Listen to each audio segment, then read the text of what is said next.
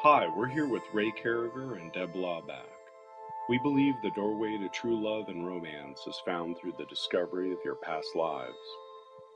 My name is Deb Lawback, and I am a writer with my partner, Ray Carriger. We write about past life romance. And I'm Ray Carriger. He's the other half. And ever since I tried to figure out what a prepositional phrase was in third grade, I've wanted to write, but I was afraid I didn't know what that was. So I, I basically didn't write. And I spent a great deal of my life knowing that there was something more to life. Life had a deeper meaning to it. Past lives has been a subject that I have researched and studied and thought about, and I have memories of past lives. He does research. Some of our readers have come up with Shared some things. Oh my God. shared ideas, and you have done research.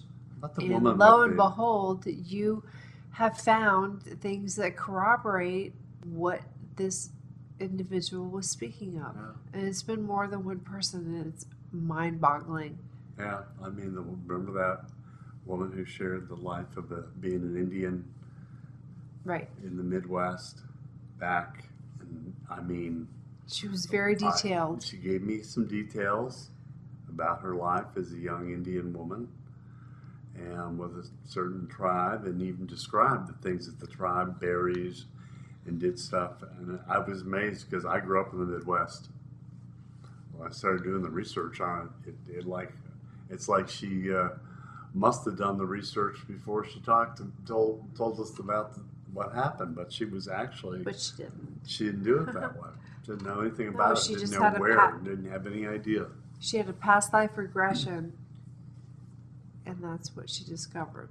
Both of us have experienced. I think you you've been re- regressed, Yes.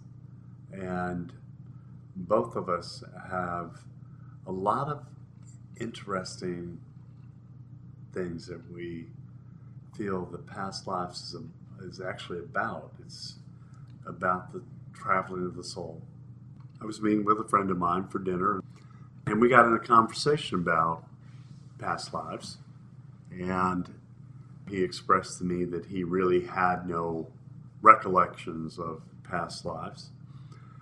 However, in our conversation, we I related a story of that I experienced with my wife one afternoon on a battlefield from the Civil War. And he turned to me near the end of dinner and he said, You know, now that you bring up the Civil War, I do have an absolutely crazy fascination about medical equipment from the Civil War. I've actually bought some. And I looked at him and I said, You've bought medical equipment from the Civil War and you're not even a doctor? He's a banker, big time banker. And I looked at him and I said, Greg, you are buying equipment that has to do with medical and you were telling me that you don't believe in past lives?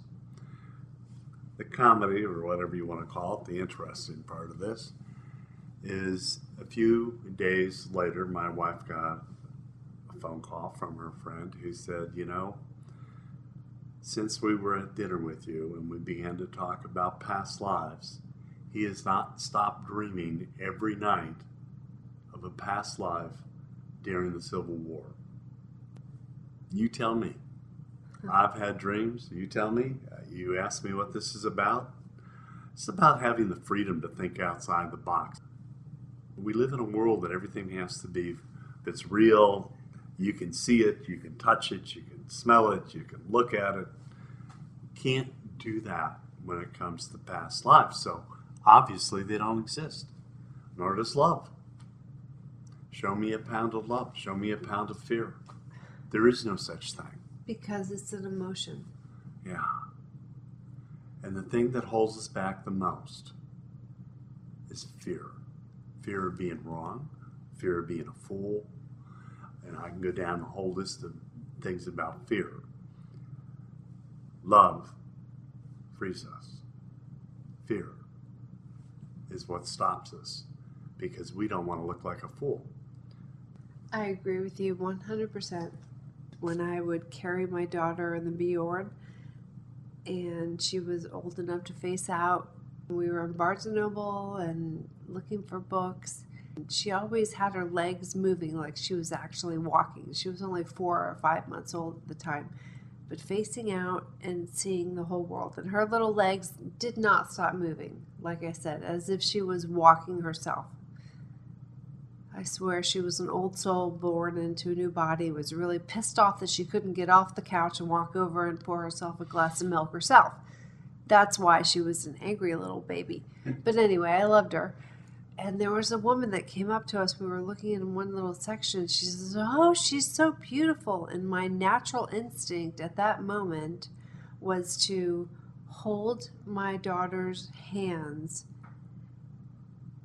and my daughter started to cry and it wasn't because i was holding her hands it was because i was protecting her and she was looking away from this woman who only wanted to see this beautiful little baby girl but lauren looked away from her and she started crying so i removed myself and my daughter very easily and said oh she's just tired and walked away and as soon as we walked away, she was fine. She reached up with her hand and touched my hair, my ears, and it was so sweet. And I knew that at that moment, my goodness, my daughter has traveled. This soul is stuck in this little body that is only going places that I take her. She's an old soul. Yeah, I would agree with that. You know, I after reading Brian Weiss's book way back when, when it first came out, the Oh, many lives, many, many many masters. masters, right? I have been on a journey ever since then. I love asking people, what do you think of the subject of past lives? And, and the answers amaze me.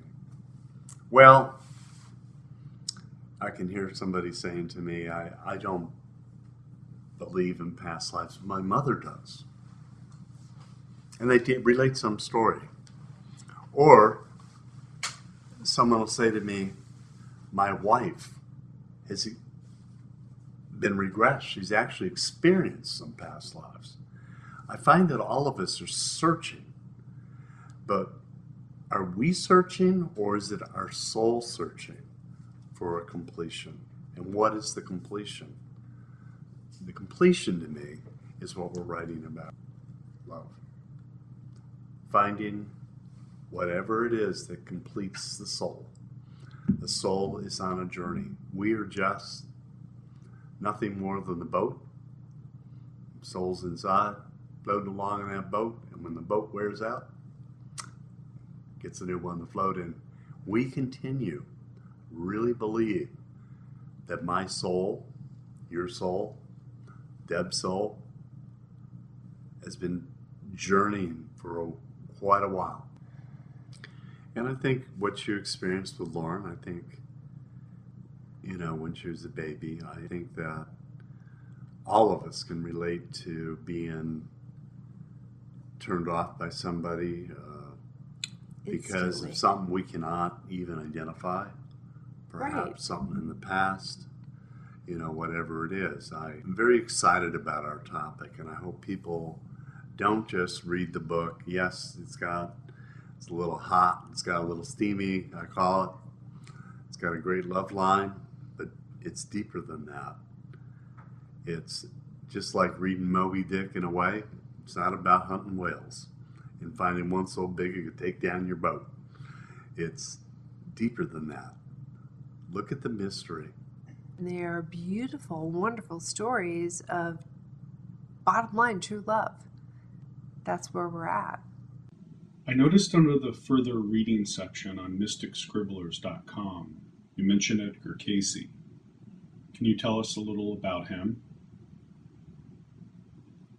Edgar Cayce was born in the mid 1800s and he was very intuitive about people's health, about predictions of things that were going to happen in the world, some which never come to be, of course, but was very attuned to the point that he died during World War II because he would never stop reading for people who had questions about loved ones. Because, unlike today, where you could have a son or a daughter serving the country somewhere, there was no cell phones and no way to communicate. And if you had a loved one who was over in Italy fighting, you had no idea whether or not they were alive or well. And people would come to him with because they hadn't heard from someone and seek his uh, willingness to open open up to what was going on. And eventually, it caused health problems for him because he just did too much. He, but he couldn't stop. He was even warned by what he called the master spirit that he was doing too much and it was going to cost him in the end. But he couldn't say no. Well, they spoke through him. They spoke through him. He went into a self trance, and uh, a lot of times his, he, you know, within that trance, it was interesting the way that he he would, you know, read somebody or work with somebody. And he's probably really lucky that he wasn't discovered in the uh, witch hunt days because Yes, he would have been. he would have been burned at the stake. Well, I believe a lot of people that have been tortured and destroyed has been because they are exceptional. They are different. They are attuned to something in the cosmos to me that we need to listen to. There's something going on that's so much bigger than my job today or you know it's a it's a greater story and not that you don't stop living your life and doing your job and supporting your family but there's something grander going on and we challenge you send questions to the website or share your experiences it's all putting the puzzle pieces together to form the picture Thank you for joining us. Please go to mysticscribblers.com and send Ray and Deb a message. Let them know what you think about this podcast, their book series, and whatever past life stories you may have of your own. We'd love to hear from you.